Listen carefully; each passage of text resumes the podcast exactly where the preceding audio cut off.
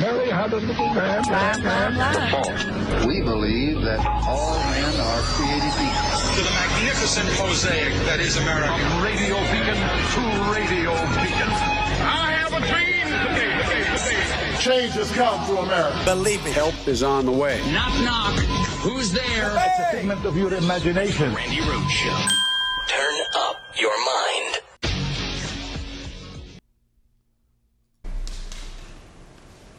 As you will see in the hearings to come, President Trump believed his supporters at the Capitol, and I quote, were doing what they should be doing. This is what he told his staff as they pleaded with him to call off the mob.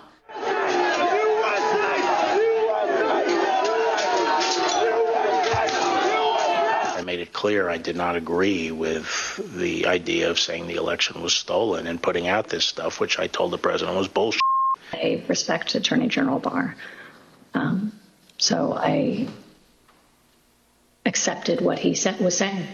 Do you swear and affirm on the penalty of perjury that the testimony you're about to give is the truth? I saw friends with blood all over their faces. I was slipping in people's blood. Um, you know, I, I was catching people as they fell. I, you know, I was, it, it was carnage, it was chaos. I documented the crowd turn from protesters to rioters to insurrectionists. Tonight, I say this to my Republican colleagues who are defending the indefensible. There will come a day when Donald Trump is gone, but your dishonor will remain. So um, that, that, that we just saw opening statements last night. I hope everybody understands in context what we're doing. That was uh, they are prosecuting Donald J. Trump in public. They are they are prosecuting his crimes against the Constitution of the United States. They are prosecuting him for crimes against uh, uh, the, the, the, the country for defrauding and conspiring to defraud the United States of America under 18 U.S.C. Section 371 and obstructing a congressional proceeding under 18 U.S.C. Section 1512. Uh, they are prosecuting him for uh, dereliction of duty, for not, you know, defending the United States against all enemies, foreign and domestic, and also for conspiring with those enemies, those domestic terrorists of the United States, to do domestic terror, to actually do that. And so all we saw last night, believe it or not, even though it was breathtaking, was opening statements. That's it. That's all we saw. So for people who've never been to a court proceeding or just, you know, need a little refresher, that means that they laid out last night what they intend to prove and only what they can prove according to the evidence that they have amassed over the last year. Okay? And what Liz Cheney is explaining to us happened there happened with regard to what the president did was a corrupt, um, deceitful, uh, organized conspiracy to defraud the United States out of a free and fair, the results of a free and fair election, and remain in power in violation of the will of the people. Okay. And she said that this was exactly what we had told, you know, for, I don't know, I, am going to say the last year, because this has been going on a year and a half. And about a year about a, a year ago, we understood that there were two coups. We understood that there was a bloodless attempt that involved pressure, threats, uh, fraudulent information, lying to the American people, which actually is prosecutable under this uh, U.S. 18 U.S.C. Uh, Section 371, which is conspiring to defraud the United States what you need to show in uh, regarding uh, 371's intent requirement is that um, conspiracies to defraud the United States include plots entered into for the purpose of impairing, obstructing, or defeating the lawful functions of any department of the U.S. government using deceit, craft, or trickery or means that are dishonest. So that's why it was so important to show that Donald Trump knew what he was saying to us as a, a population, knew what he was saying was a lie. That's the first entry point into prosecuting him. And of course, you know, Congress doesn't have prosecutorial powers. Congress can't, at the end of this, turn it over to some mystical jury that isn't there. We're the jury. We are. And so the best that we can hope for at the end of this is a criminal referral to the Department of Justice.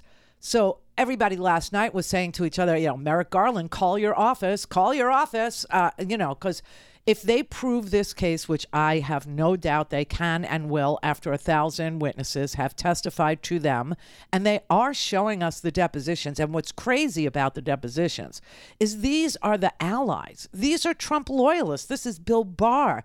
This is a guy named Alex Cannon who worked for the Trump organization and then went to work for Donald Trump. He's he testified, uh, you know, to the the lawyers investigating uh, January sixth and it was shown to us last night that he had told Mark Meadows, he had told the chief of staff to the president of the United States, that there was no fraud. There was no there there. There was nothing that they were finding. Nothing. They were finding nothing.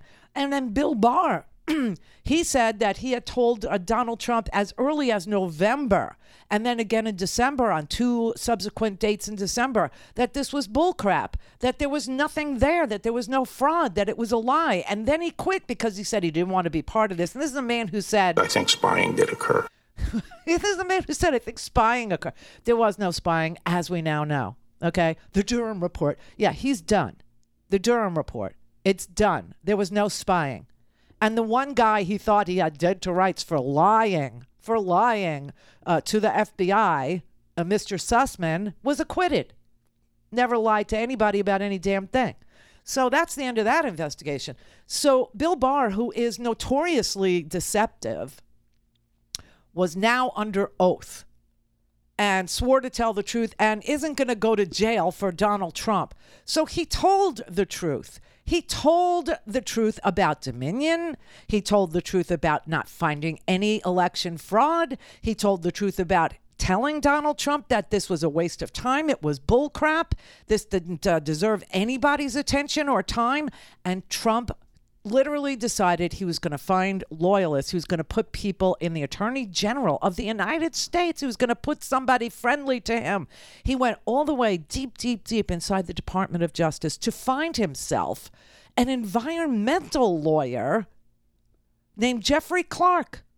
And he and Jeffrey Clark said he would do it. He would prosecute it. He would he would uh, you know uh, write letters to the states, to the states telling the states that the feds, the Department of Justice, had found suspicious activity or had found uh, concerns that they had about the uh, election results.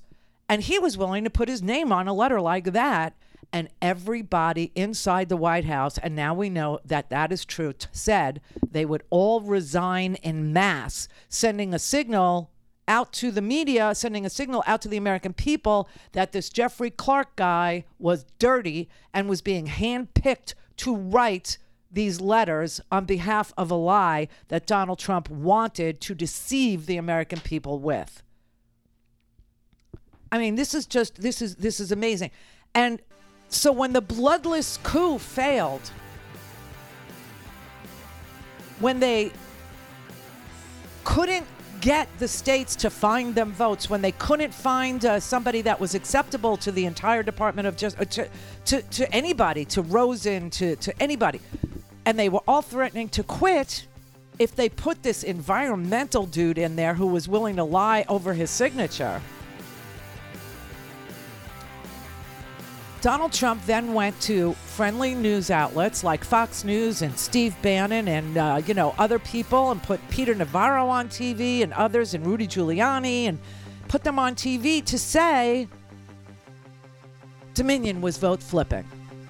It was the machines and that we should actually seize the machines. We should seize them, which is what Michael Flynn said in public.